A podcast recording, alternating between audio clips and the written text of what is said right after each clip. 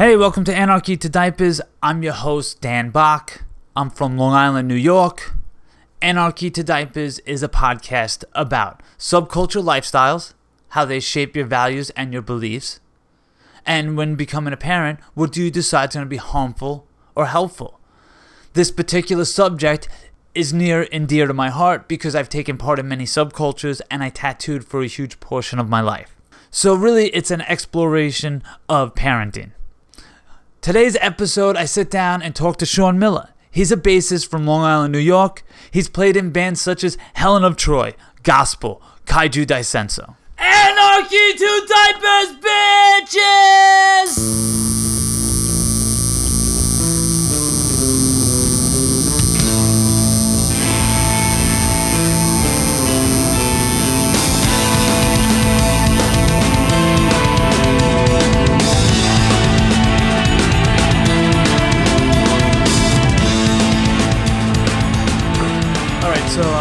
You said you're from West uh, South Hempstead, West Um, Hempstead, Originally South Hempstead. South Hempstead. Yeah, okay, It's, it's uh, Rockville Centre School District. It's just north of Rockville Centre, between Rockville Centre and Hempstead. okay. And yeah, then we moved to. I moved to Valley Stream for a couple of years, and we lived in Long Beach for about 10, 12 years before coming to Bellmore. Um, what did you do in South Hempstead for fun? For fun, uh, not much. It's about eight blocks long. so I mean, once we were, I, I mean, hang out in the schoolyard, drink, smoke. It was what everyone does, you know, in high school. Like All right, music, cool. start bands, do that fun stuff. And what is that like a working middle class over there? Yeah, yeah, middle class. It's a, it's a great way to sneak into the Rockville Centre School District because you don't pay Rockville Centre taxes. You the houses are affordable, but you get to go to the Rockville Centre schools. So it's a great backdoor into Okay, a good school district in a good town. Yeah, because it like borderlines like a rough neighborhood. Uh, I mean, it's in between rock. It's in between like um, a country club and a ghetto. Okay. So it's like an eight block area where essentially they couldn't send me to Hempstead High School because I get my ass kicked. So they they shoehorned me into you know the nicer areas. Uh, how did you get along with your parents?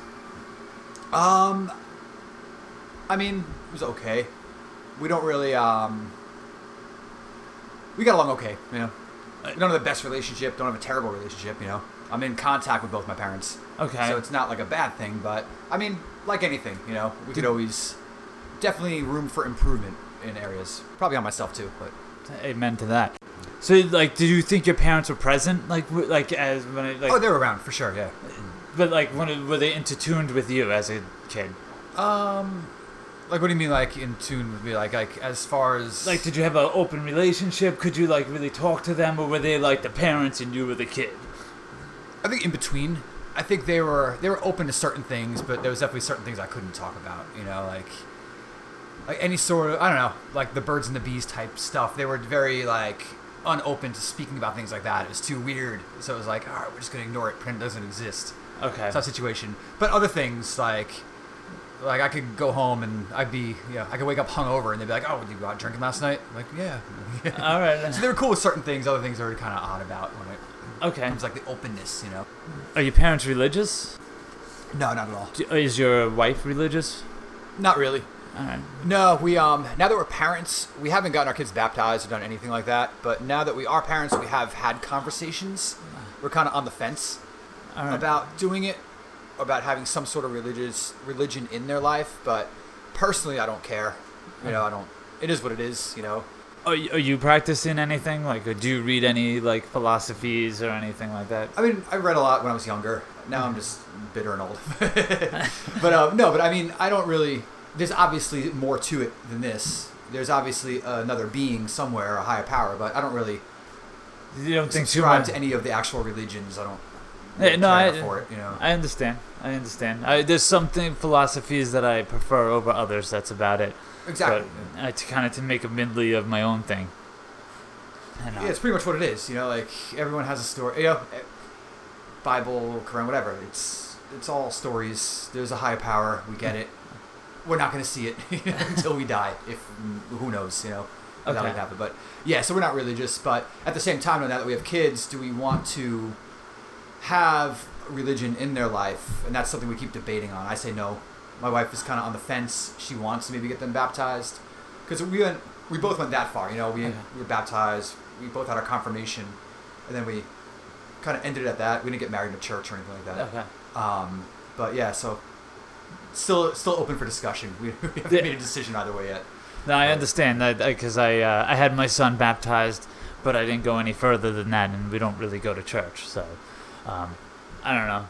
Maybe the next one I won't do. I know that's the thing. Like we were joking, like can we get like a three for one deal if we decide to do it?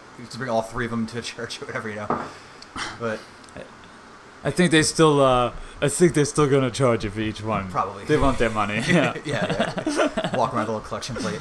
With your parents, is there any um, particular moment where you felt that they really let you down? Do you think it's important to remember things like that so that you are more aware when your children are going through things? Um, yeah, I don't have a specific um, like story or anything from my youth, but to be honest, I've definitely become more bitter, Oh, and um, I have a lot of I don't know mixed emotions about my own past, like looking at it through a different from a different perspective now that I have a fa- that I am a father and I have three kids. So it's definitely changed my perception of my parents, and I don't know, kind of uh, I don't know, it makes me angry about certain things that did go on. Like nothing specific, just the overall like vibe of growing up Yeah. and their relationship with each other. And it's just something I don't want to repeat in front of my kids. So yeah, absolutely, 100%. I yeah, I see things a hundred, like a lot differently now that I have kids and I am a father. Uh, when I compare it to my own upbringing, for sure. Yeah, no, definitely. I, I go through the same thing, and now that I have kids, like all of a sudden, like I, my first year, I got really resentful at my parents. Like, what the fuck were they doing? And um, so I kind of just had to accept them for who they are, and just be like, okay, I'm not gonna repeat that.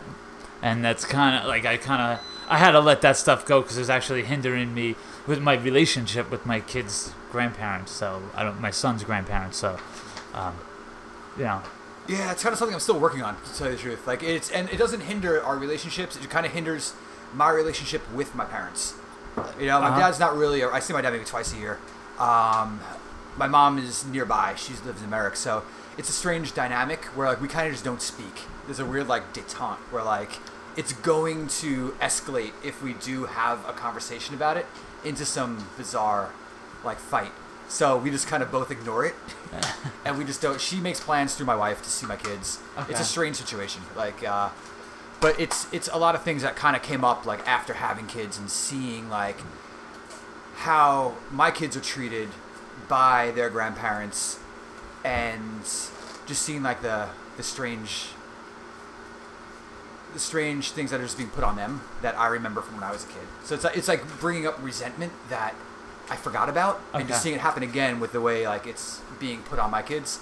So it's a strange dynamic for sure. It, but it's it's it's something that I never even anticipated or never even thought was something I'd think about. It's like, oh, I'm raising kids. I want to make sure they don't get hit by a fucking car or something. You know, like I didn't think about ooh, the dynamic with my mom. Like I didn't think about that shit. But like it's a strange thing that we uh the weird detente that's that's going on between yeah, no, uh, since the first one was born. It's been like years and years. So. Yeah, no, I totally understand. Um, like I said, I uh, I had to like um, I had to do a lot of soul searching, and like uh, my mom is my mom is very much out there, and she's super cool. I love my mom, but uh, you know, there's some things with my son I have to like lay down the line, like, hey, mom, this is what I don't want, and like this is why, and I ha- I explained to my mom why instead of just yelling at her.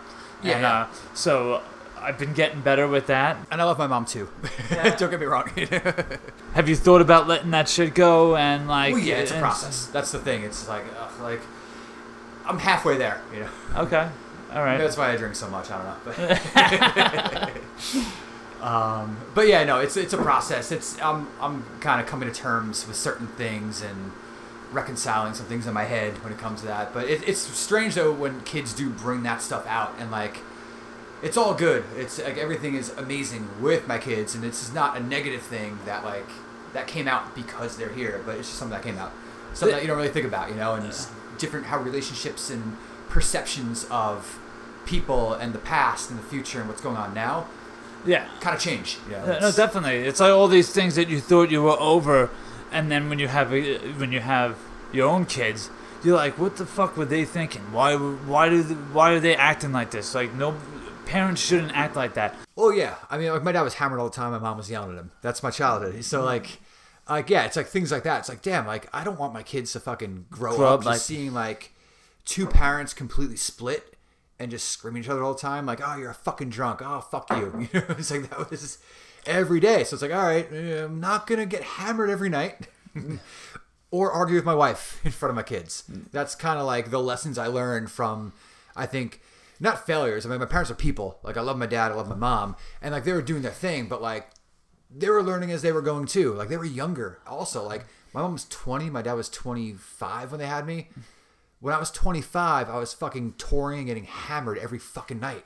So like, would I be any different if I were 25 having Yeah. my kids? I didn't have my first kid till I was uh, 32 uh, almost 33 because I And- decided when I turned 32 to have a kid. So nine months after turning 32, I had my first.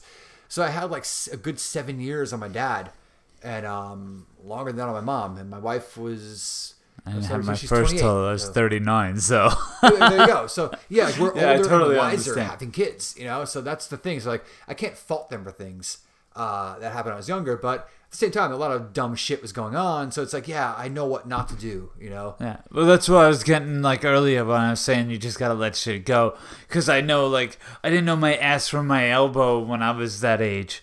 So, Yeah. let alone like having kids and having to like have a family, like who the fuck could do that? Like I fucking was way far from that. So like I try and like uh like whatever, I just let it go. I'm still in that process. Like my dad, I'm cool with. Like I see him two, three times a year. He lives in the city.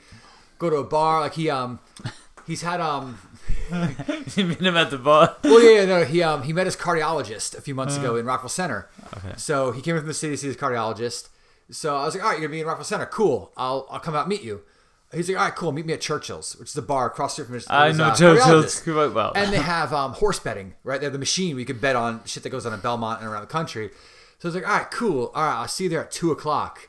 I happened to be off on like a Thursday, and he was doing that, so we did it. It's like, all right, cool, Dad. Like that's our relationship. It's like, all right, you just went to the cardiologist. You still smoke a pack a day.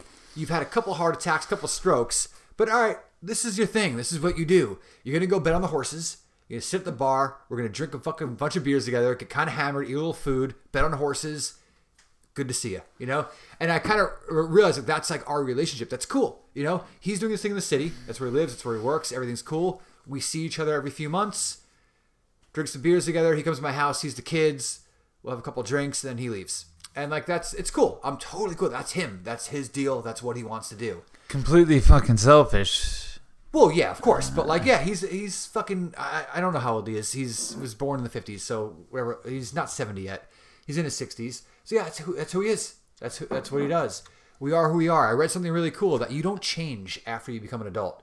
Like unless you have some like like dramatic thing where like you're an alcoholic becoming sober and having like a moment of clarity and like you're a 30 year old 35 year old 40 year old or whatever you can change your personality but you can't like unless something dramatic happens my mom's a little different because she's a little crazier but um and just seeing like that's what I was talking about before like with her the way she is with my kids is what kind of brings back memories that I'm getting over you know that's like a little on the crazy side a little What is it that you upsets you with your mom? What is she like neurotic about?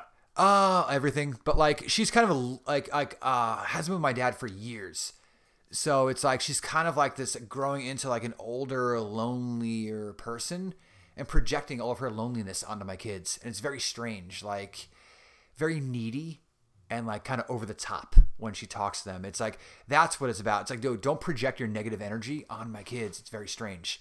So that's what we're kind of dealing with. And it's very hard to like like talk about that because like when someone's that negative and that needy, it's very like they're like a cornered fucking animal like that you're talking to. It's like they go on the defensive right away and it turns into a big fight. And that's a big like detente. It's like you can't talk to her and be like, hey, we prefer you be more like this with our kids. Like stop being so over the top uh, in these like you know things. And it's like completely like World War Three. Well, I know like um like some issues that I've had with my mom and other family members with my mom is that they basically have told her she's useless. No one wants to hear that. No, no, no one wants to hear that. And um you know, like by dealing with my mom and thanking her and telling her how she's important and part of our family, she has n- not become that bitter old lonely person. She's gotten better and she's like actually working to be healthier. Where my when my mom was like not happy and people were telling her that like she's useless, she was she's uh, type two diabetic. She was eating bad and uh, she just didn't fucking care. Like have you ever tried thinking about trying to take that approach with your mom, where you're telling her like you are an important part of my family and Oh, I yeah. I mean, appreciate it? it's years in the working. It's years in the making. It's like trying to like like uh, figure out the best way to tiptoe around certain things and kind of like massage emotions. You know, what I Oh, fucking a, To do it yeah. And like I love my mom. Like I just want to say that too because like I do. She's my mom. She raised me. She's fucking awesome. Like I'm sure my dad was no picnic. You know, coming home, coming home hammered every night. So um, but yeah, I mean, but it's just like kind of dealing with her like negative um attitudes and shit and like her weird unhealthy ways that she projects onto my kids. That's the biggest thing. It's like a weird dark cloud that kind of comes into my house and just comes over. And that sounds super hippie and like weird, but like it's like No, the no, I- negative energy is like fucking there. It's like like how do you tell someone? It's like yo, your negative, your energy is so fucking negative. Stop being fucking negative. But then it's your mom. So you're like fuck. Like you try to give subtle hints. You get into arguments about things, and it blows up into things. But um, but it's all from like weird, you know, unresolved issues, unresolved childhood things that I kind of saw when I had kids. But um, I'm making it sound like more than it really is, honestly. Like we have a good relationship. She comes over once a week, sees my kids. What do you think of some good attributes that attributes would that be right? What are good characteristics that your mom has that have made you a better person? She has a great work ethic. She's very dedicated. She can get behind a cause and really go all into it. She is very loving. Um, she's very. She had her own issues in her childhood with her parents that went unresolved. They they both died before she could resolve them with her, with which where she can resolve them with them. So I think she's very bitter and holding on to that. But she is a very loving person. She uh, she can get into you know, get behind a cause and really go full force into it. She's very dedicated. She, she's a good, honest person. She's just kind of crazy, but that's what we kind of what we bump heads. when But everybody's crazy, yo. everyone is, yeah. yeah. Everybody sitting in this room right now is fucking one part crazy, two parts nuts. Uh, when did you get into music? um, I just wanted to change the subject because we're pretty much are, like Yeah, yeah. nailed that. Like, Oh, I- yeah. I, think we're just gonna keep repeating stuff. of course, yeah, yeah. I'm very repetitive and I ramble a lot. So, so yeah, steer me away. From Welcome to shit. my world. That's one of the reasons I wanted to actually come down and start talking because I'll give you, I'll give people ear beatings like it's my job, and then to go down here and then go on repeat would yeah, just exactly. be Having the same conversation again. Uh, music, I don't know. I remember getting into when I was really, really young, Michael Jackson. When I was like five, because Uh. Thriller was big, and then like when I started getting into more like guitar-oriented music, I think Motley Crue is my favorite band. All right, oh, cool, very When I cool. was young, yeah, very so- similar path. and then that led to you know like getting like you know you buy Dr. Feelgood and you listen to Guns N' Roses and stuff, and then Nevermind comes out, and that's the big thing, and you're reading like oh I was really influenced by Black Flag, and then you buy I bought the first four years by Black Flag from that, so I was in eighth grade. And bought the first four years on CD by Black Flag, and then I was like, "Wow, this is exactly what was described in the interview as to why they were an influence and Nirvana, you know, became a band, and then you just kind of go from there, and you know, that was like probably the the first album that really like guided me to. I have to, I guess, Nevermind guided me to where I am, Okay. because that led me to searching out other things and seeing, uh, reading Kurt Cobain mention Black Flag and buying the first four years, and once Nervous Breakdown comes on, it was like, holy shit, this is fucking exactly what was described, and it's awesome. And then yeah, then you, you lead into oh that guy left Black Flag, so on the Circle Jerks, and you buy a Circle Jerks album, and then it just snowballs, you know, Yes. and then you just lead, one band leads to another, and so yeah, probably like eighth grade. Okay. Nevermind came out is what kind of led me onto Music? punk rock and hardcore metal, whatever. When know. did you pick up an instrument? In eighth grade, also. Okay. I started playing guitar in eighth grade. Uh, I played guitar for a few years, and then um, there was a million guitar players. My friend's band needed a bass player, so I was like, all right, I'll buy a bass. How hard can it be? I already play guitar, and then it was a lot harder um, because I didn't want to play with a pick. Uh-huh. So I, so I practiced a lot to use my fingers and play bass, you know, the traditional way. All right. Okay. and um, yeah, then it just kind of took off from there. I kind of got more into the bass side of things and started kind of like discovering more bass-oriented music, which are probably like my favorite all-time bands are probably the Minutemen and Jane's Addiction, which were all 100% bass-oriented, you know, bands. You know, Mike Watt is amazing, and Okay. the bass is at the forefront. And every Jane's Addiction song was written from a bass line. So I think that's kind of why that became, you know, my favorite go-to stuff. Besides for like the classic, you know, like Black Flag, Circle Jerk stuff. Yeah. But once you start straying from that, I got really into the bass-oriented stuff when I started playing bass more often. So that's my main instrument. That was probably around like 17, 18 years old. Okay. When I started really playing bass as my main instrument. How many bands have you been in? That released things and like toured, um, three. Okay. Uh, well, I was you want to start with the first and move your way up? I was in a punk band called the Swifties. I joined it. They were already a band. Okay. And we played like local shows. We played the PWAC. We played the Diamondback, which is a shitty little bar in Uniondale. The, um, Um, the PWAC, Jesus, that's going back. yeah, a long time ago. That's my only time there too. We played one show. Um, but um, yeah, we did that. We were young. We were like 16, 17 years old, maybe 18, and that just kind of fizzled out. And then Vinny, my good friend of mine, the one who I was talking about before, who actually lives about four blocks the other way Okay. from your house, um, he we always played music together. Okay. Um, we were the rhythm section. You know, I played bass, he played drums. Everything we did, we were in the same bands together. So we just kind of went through a phase. We were just like jamming with different people, trying to find a guitar player, find something fun. We played with a lot of different people, a lot of lame shit. Like we played Kiss covers with one dude 'cause that's what he was into, just to keep active and be playing. Okay. Um, but then finally, like we, other friends of ours were doing things, and we started a band called Helen of Troy, and we played a lot around Long Island. That's when we started releasing things. Put out a few seven inches, a few EPs. Uh, we toured a lot. Um, that's when I met Matt Gordon, who sings in Kaiju Daisenso. Okay. Um, we did that band together. Um, those are good times. Um, and then that ended, and three out of five of us in that band started a new band called Gospel. From that, and then Gospel put out a full length, uh, split 10 inch. We've been on some comps. Okay. And that was the band that really toured a lot, and that was the one that we were really kind of going for it. And just, that was all we were about.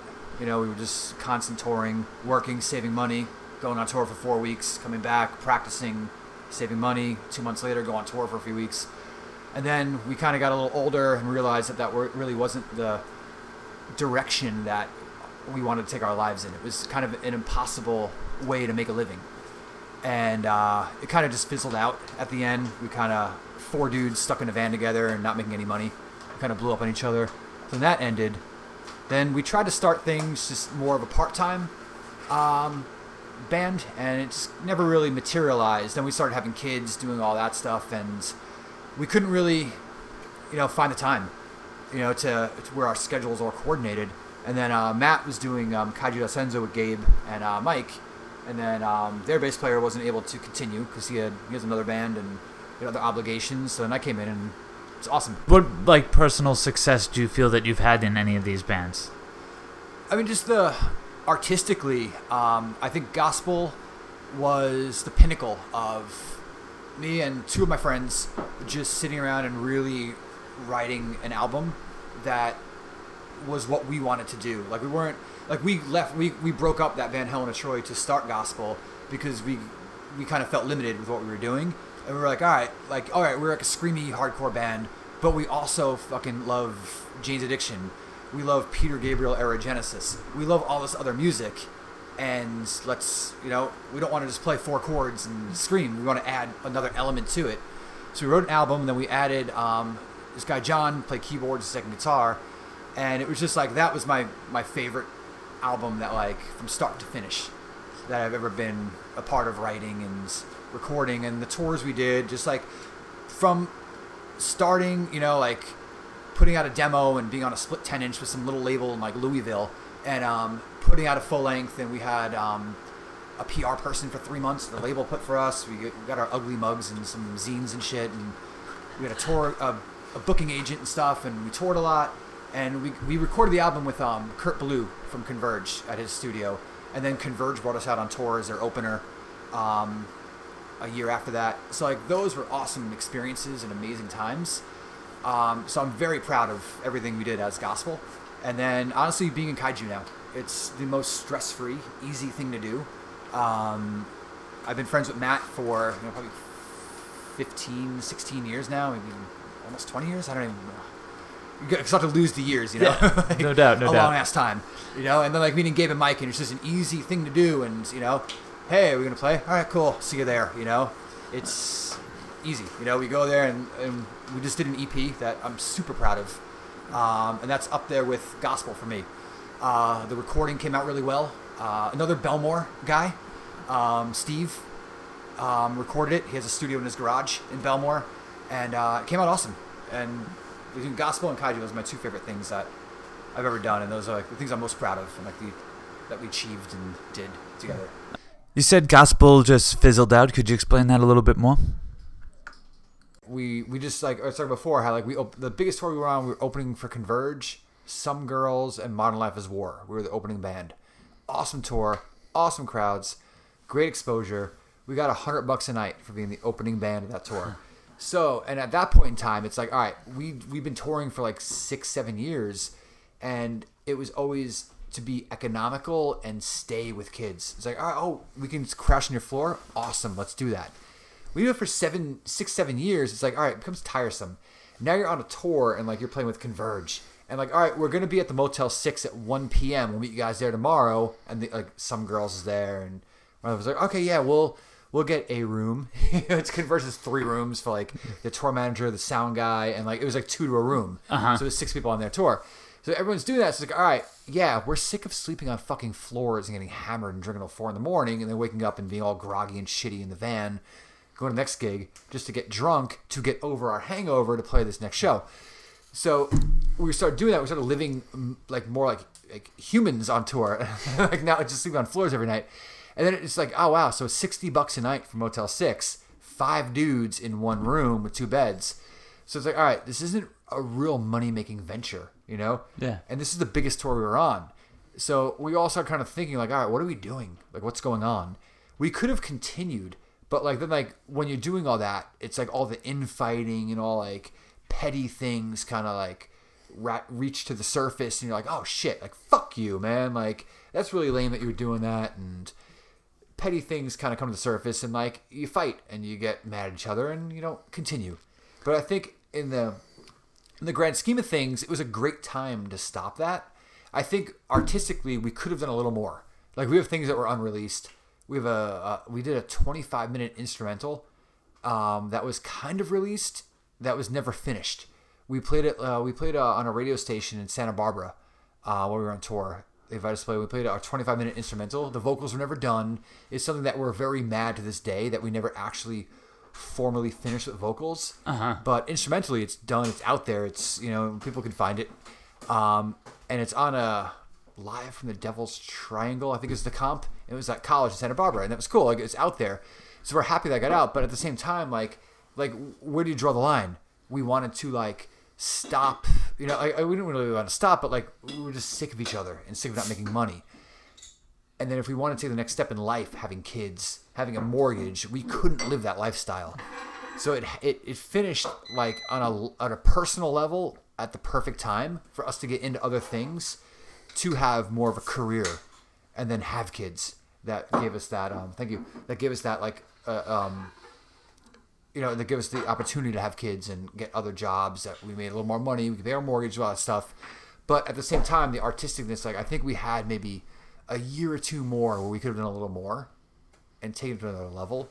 But that's one regret.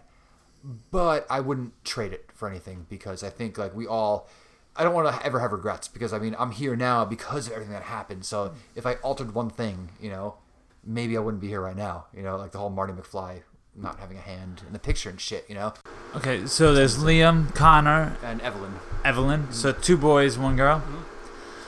Yes. And so, um, did you plan on having kids, or Yeah, I um, the math was kind of there. I turned 32, and I was like, all right, if I had a kid right now, um, I'd be 50 when he's 18.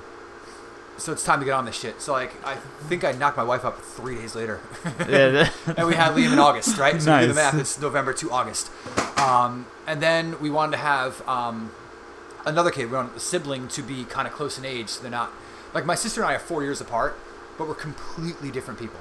You know, like we didn't really grow up like we grew up close, like as close as like a brother and sister Yeah, are. four years is a little- But we didn't have the same friends. You know, we didn't like we didn't share any friends at all. She's not into music or anything. Um, we're just kind of opposites. Um, which is kind of a funny thing now having kids and um, now that we're older, like even though we're we have a lot of different interests and all, like we're close again now that we have kids that are all the same age. Because now our kids are playing together. We're both kind of into similar things, so we share some common ground, even though we're not into a lot of things together. But it's kind of cool how it circles around, and like I'm closer with my sister after like my 20s and early 30s. Do any of your kids play instruments? Are you trying to influence them to play any instruments? We have um, an acoustic guitar. And we have like one of those like shitty, like poor quality little kid drum sets. Okay. I have um, it's a bass drum, a tom, a snare, and one cymbal. Yeah, I'm looking to get that myself. But definitely research the ba- the brands because I think we got a cheaper one. My uh, my nephew has one and it doesn't fall apart. Okay. this one does. Um, but yeah, they, they bang on that.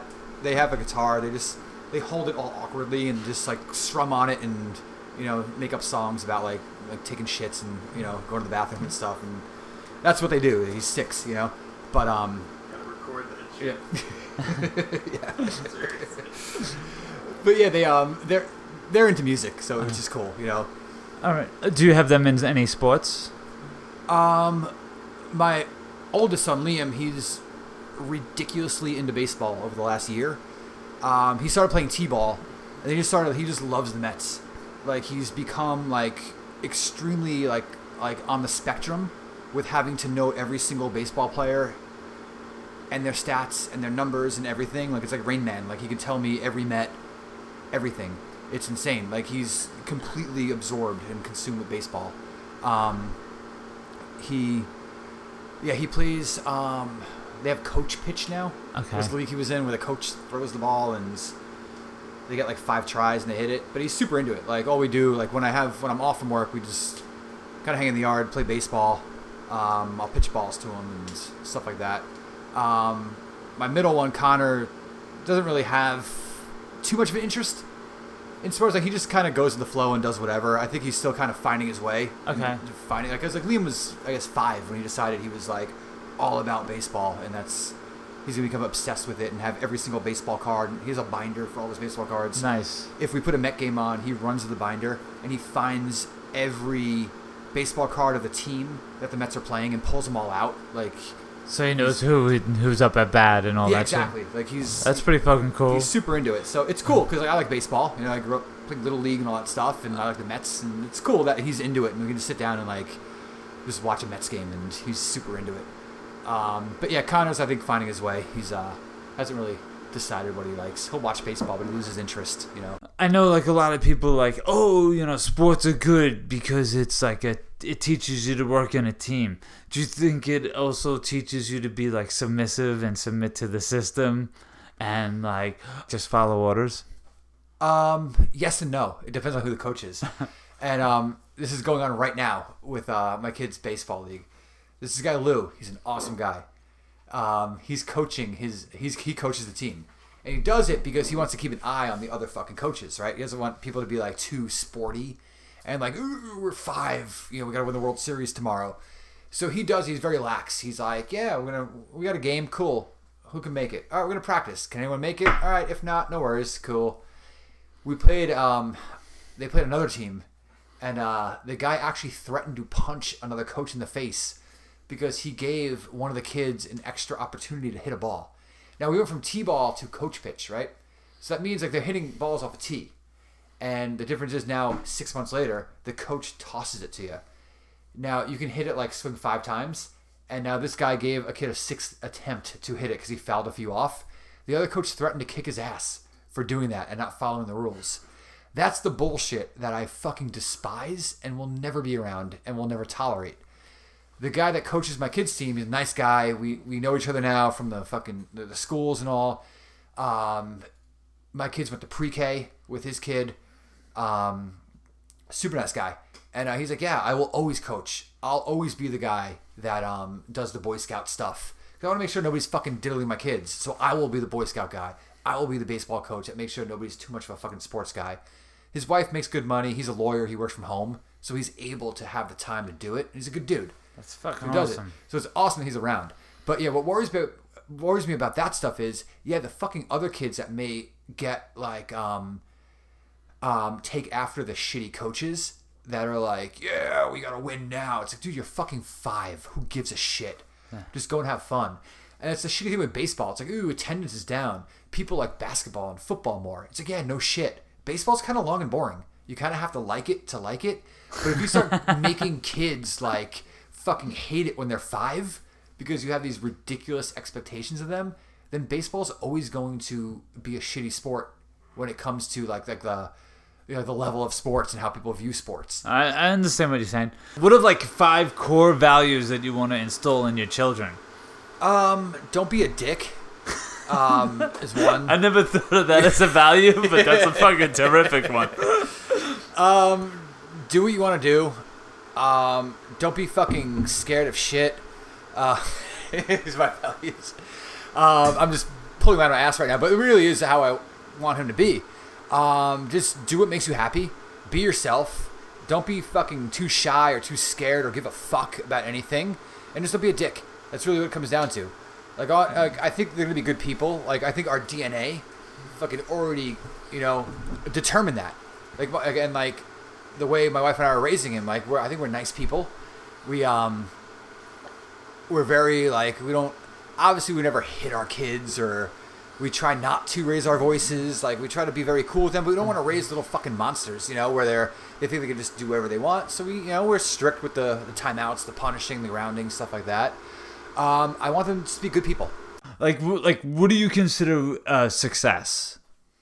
just being happy. Like I don't know, I don't want to ever be unhappy with what I'm doing, and um, I've I've learned that like my time is probably my most valuable asset to my my happiness.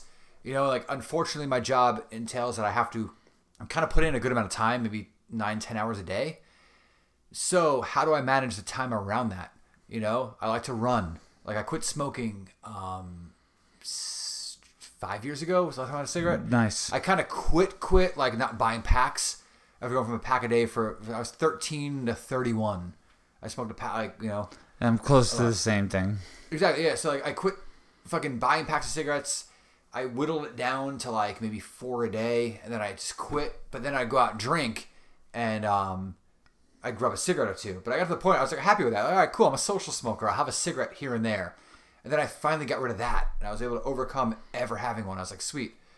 So like I got rid of um, smoking. I forget why I started talking about that. What No, it's about? okay. Uh, it was relevant. I know it was a second ago, but you forgot too, motherfucker. Yeah, I was. Uh, you took me down the journey of smoking, and I started thinking about smoking. That's the one thing. Um, let me just say this, and then I'll think about the rest of this shit. Uh, this is the one thing I'm truly addicted to is smoking. Because every time I say like it's gonna be different this time, I'm just gonna smoke when I drink. And then I end up like buying a six pack every night so I can buy a Yeah. pack of I, know, cigarettes. I did the same thing. and I- then eventually I get rid of the six pack and I'm back to a pack a day. yeah, Um, I did that too. I, asked you about drank. success. Like, what was your um? What do you consider success? And you were saying being happy. Oh yeah. Um, why did I go off of that fucking smoking tangent? I don't know why. It was relevant. I had a good thought, a clear thought in my head, but I forgot it. Um, just being happy with what you're doing. Like I was. Oh, because you were saying like you battle with your time at work. Shit, I still don't know how I got into And- smoking. Yeah, uh, yeah. I battle my time at work, and you know, I, it- really it's just managing time. Like that's the biggest like uh, hurdle I have to get over in life is Yes. managing my time. Like I'll be there for nine, ten hours a day, and it's like, all right, shit. Oh, that's what I. All right, here we go. Fucking bring the shit back. Um, yeah, I quit smoking. I replaced it with running. Okay. So like I weighed, I was probably sixty pounds heavier than I am now, and I was smoking like a pack a day. I whittled it down to like four cigarettes a day. Finally quit. Went a couple of years still like having cigarettes here and there. And like our, our personal trainer friend who sings in our band, uh, of all people, uh, when he lived in Long Beach, I was like three blocks away from him. We sit on his terrace and just fucking chain smoke Marlboro Ultralights and drink. and that was the only night I got smoke. And like I was like, all right, cool. and then I finally got over the hump of not like smoking when I was drinking. Like now I go out if we're at the bar, like we like down the corner, uh, we'll be like brides and my friends be like, let's go smoke a cigarette. I'm like, all right, cool. And I go out there. I'm not gonna sit at the bar by myself, just staring at the fucking some shitty thing on TV, um, or young people that don't relate to me. I'll go outside with my friends, and like I don't have an urge at all. So um, it's been like five. Well, Sandy, Sandy was I think in 2012 Something or like 11. that. I think the five year anniversary is coming up. So I had a cigarette fucking four and a half, whatever, years ago. So I've been even having a drag. So I replaced that with running. So like my biggest thing is like time management. Where like I wake up, if I have to be into work, if I'm, if I know I'm gonna be in late, I'll go in at like nine thirty. So like I'll wake up earlier. I'll go to the gym. I'll run. I'll do that. I kind of replace smoking with that as like a vice, I guess. Okay. So it's like fitting like things I want to do for myself. Like, all right, can I take a half hour just to go to the gym quick? You know, 35 minutes. Like, not a big deal. I can squeeze that in, do that, take a shower at the gym, bring a change of clothes, go to work, get out as soon as I can, which is probably, you know, nine, 10 hours later. All right, am I going to get home for bedtime? I'm missing dinner, but I got to get home for bedtime. At least I got to see them for that. You know, at least I get like maybe a half hour, 45 minutes. We can read a book.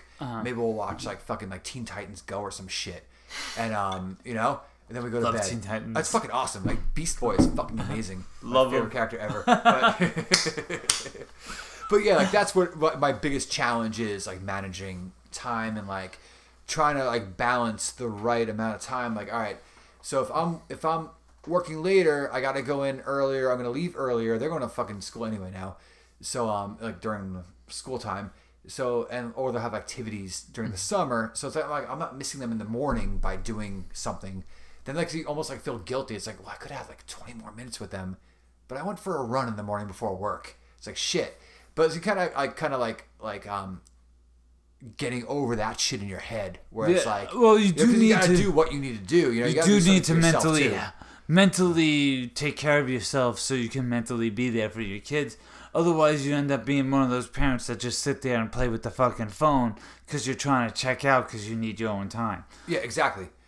Which is like another problem too. It's like man, like everything's done on the fucking phone these days. You know, you used to have a computer where you like sign in and like Uh-huh. let me check my email, and like now it's like oh I'm gonna check my email. And, like your kids are there. It's like oh fuck, I don't want to be a dick on my phone again. like and like I, I'm conscious. Like my wife and I are super conscious of that. We're like we have like no no phones. yeah well, like, one of oh, the things i was going to ask you is do you feel guilty about like not spending time with them but clearly you just said like you're like oh i just ran for 20 minutes i could have spent that with my son Oh yeah, it's like it's like all right. So he had to be somewhere at nine. I left at eight twenty.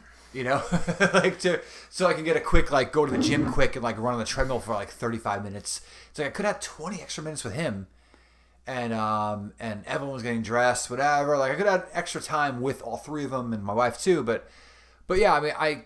I kind of wrestle with myself, but I don't really feel guilty because I kind of reconcile that with like, all right, I kind of need to go out and kind of at least do my own thing at least once, you know? And then it's like, then I find myself, it's like, all right, everyone's asleep. Now it's eight o'clock. I got work tomorrow.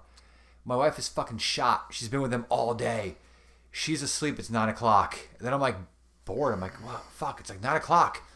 I'm gonna be up for another couple hours. Like, what's going on? Like, where's everybody? Everyone's got kids. Why is nobody hanging out now? it sucks. like my schedule is off. It doesn't fucking like intertwine with anyone else's. So that's that's the hardest part, you know. i, understand You're three blocks away, so we'll fucking we'll drink some beers randomly like nine thirty, Definitely. you know, on a weeknight. Cheers to that. And uh all right. I got like pretty too much too much questions. Um where do you see a kid's future? Like uh, like if you could like where do you want your kid's future to be in this world? And like whatever the fuck you want. Like don't like I don't know, you can don't the restraints that we have today don't fucking mean nothing. Um, I don't know. I want to be happy first and foremost. They can do whatever the fuck they want as long as they're happy and they're cool and you know we have a good relationship with each other. Um, that's all I care about. Ideally, they'd be like a fucking three piece punk band, you know, fucking like playing songs. Like, like so if I had to like like shoot for the moon and shit, like yeah, they'd be fucking, you know, we I have uh, enough people, you know, enough kids to start a band. But like, But, like, like, what kind of world though- do you want them to live in? Well, a fucking peaceful one, you know, of course, like not um in a country that's divided you know, where nothing can get done, no matter what side you're on, what you believe in. I'm not trying to be political or anything at all. Uh, but if you're on one side, if you're on the other, no one's working together. I want them to be in a world that works together, that has the common goal. And it's weird. I watched Game of Thrones, and I'm, I, my, my theory is with Game of Thrones, right? That they're kind of shooting to the whole overall theme will be you fucking assholes in all of your seven kingdoms need to work together because there's a greater, you know, enemy that's coming. And like, if we don't get our own shit in order as a planet and as people, then other things will come and harm us, like um, like fucking weather and shit like that, like warring. Like that's what Game of Thrones is doing. You have to work together to fight the fucking Night King. Like we all have to work together as a fucking planet to you know keep away from you know global to- warming, fucking flooding, fucking all that stuff. And it's a test. We all have to.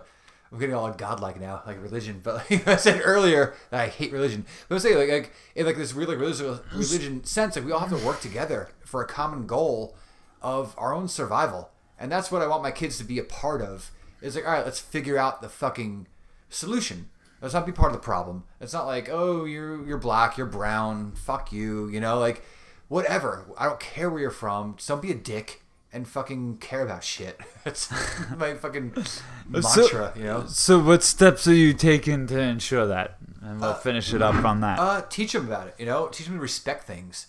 Teach them not to be dicks. Don't tease people. Don't act like you're better than anyone. Respect where you're coming from. Respect where your food comes from.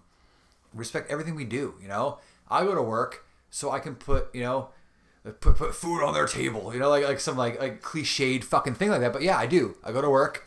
I sacrifice things to fucking give them a better life. They need to respect that. They should respect my wife and everything she does for them. They respect their friends, their friends' differences. You know, like um, their friends' religions, their friends' whatever. Every every possible aspect of life that differentiates us as humans needs to be respected by them. Like that's, and I think they're pretty good with that. They're nice kids. They fucking love that. Like, oh hey Pajra, hey Tyrone. Like they don't care. They don't see fucking race. They don't see religions. They're just nice kids. They respect the environment. They're cool, and I just want to keep that going. Yeah, no, definitely. Like at that po- at this point in life, like you know, I have like m- my whole family's like the my family's like the United Nations and shit. Like my son doesn't really see like color's not an issue to him, and I try not to make it an issue. So Yeah, because it never is until someone makes it an issue. But that's I think what like you know, and that's the whole problem because you know obviously the world is divided. You know, not even our country being divided, the whole world is. So, I just want them to grow up in a world that works together towards one, you know, goal, which is to sustain itself. Um, and if I don't think I can accomplish that, 'cause it's way too big. I want them to be part of the, like I said, part of the solution, not part of the problem. okay. Of that. And uh shit, I think uh I think that's just about it. Um real quick, um so are you pushing your kids to the arts and music and are you like super supportive of that? Are you trying to like help them um get further than you did with your career? Well, I'll support anything they want to do. Um, if they hate art and music and they, you know, they despise it, all right, that's that's your, that's your interest. Be respectful. do what you want. Like I won't like I try to gear them towards a certain thing, but whatever they're into, I will 100% support them. Um, if they want to play music, awesome. I'll 100% support it and do everything I can. Like we were saying before, like I don't think we finished with the, like when I was like 27, 28, and kind of like we kind of ended what we were doing so we could, you know, further like maybe careers or making money and stuff. Like I want to guide him to the point where like I wouldn't want him to be in a situation where like like the first tour I ever went, went on when I was in the band Helen of Troy, we played um, a club in St. Louis called the Creepy Crawl. Okay. It was like their version of CBGB's, like a punk club. We played like a matinee show on like a Sunday, and we were opening up for a band on Sub Pop. We're like, oh wow, we're opening up for a fucking band on Sub Pop. This is awesome Nice. and um, they they had a song and a soundtrack, this and that. They put out records, and um, there was eight kids at the show, and we were like, man, this sucks. I thought we were opening up for this big sub pop band. What the fuck? Eight kids are here, and uh, they were like dudes that were like, at the time for me, they seemed older. They were like, you know, like these guys are old. They're probably our age now and still doing it. And I was like, I will never be in that fucking position. Like that sucks. Like I'm touring, there's eight kids there, and I'd rather be having my own kids and I'll take a job that maybe wasn't 100% what I expected that I'd be doing in life. But I'd rather have a family and have that connection and have children and do that stuff than to be forcing something that maybe, you know, doesn't need to be happening at that time in my life. Like if I was still doing that, you know, 17 years later from when I experienced that, I'd be like, wow, that's kind of sad. You know, like, and like, good for them. I hope they're fucking doing well. Um, but yeah, that was really like, if my, I wouldn't want my kids to be that band that's fucking bald and 40 and playing a fucking punk club in the middle of the country and no one cares. So I want them to do whatever makes them happy, but I also want to see them be doing something that would make them happy, you know? Yeah, successful and happy at the same time. All I mean, like successful in a way that like you can like like put it in, you can measure it. You know, if they're happy doing that, then cool. If you want to play in front of eight kids and you're 40, awesome. I'll support you. But I hope that you fucking have higher goals. That's really Cool, we'll wrap it up right there. cool. Fucking rock and roll. Rope. You got editing to do. Actually, this is gonna be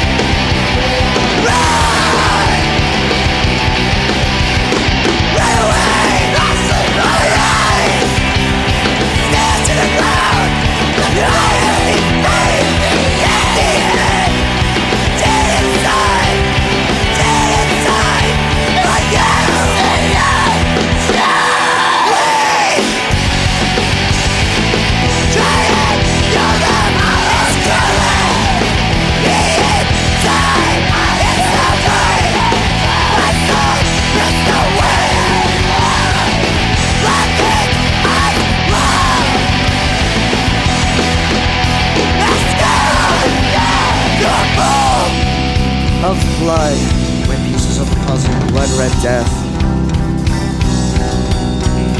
No hole to put me in.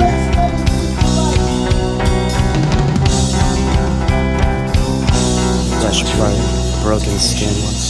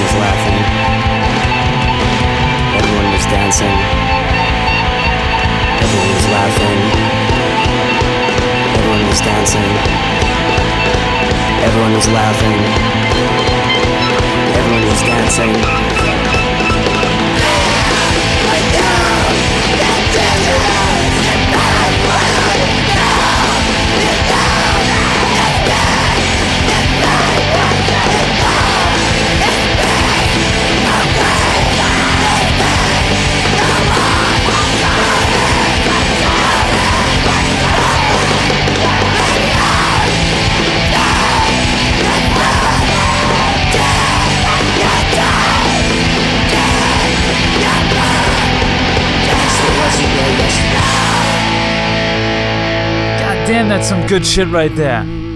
Helen of Troy, Mascara. Here's a little gospel for you. Congratulations, you've hit bottom.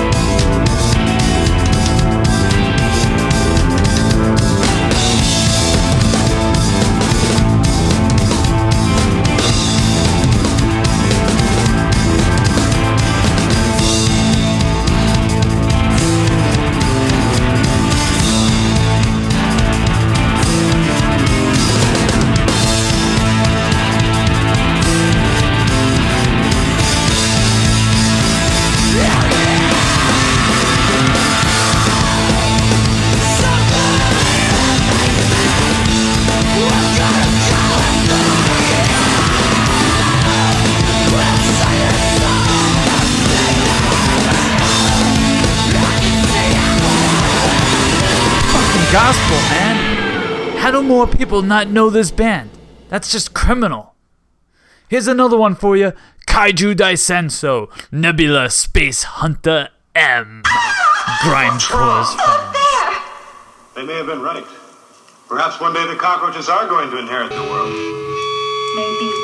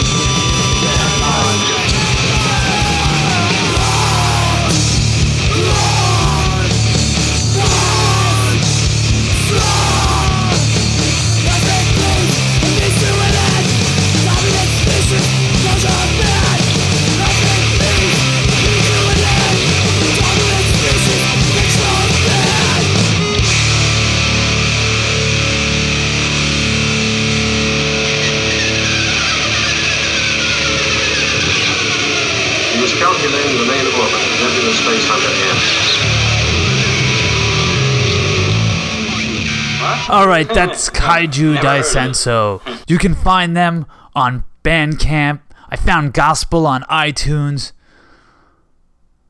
They're out there. You just gotta look. Thank you, everyone.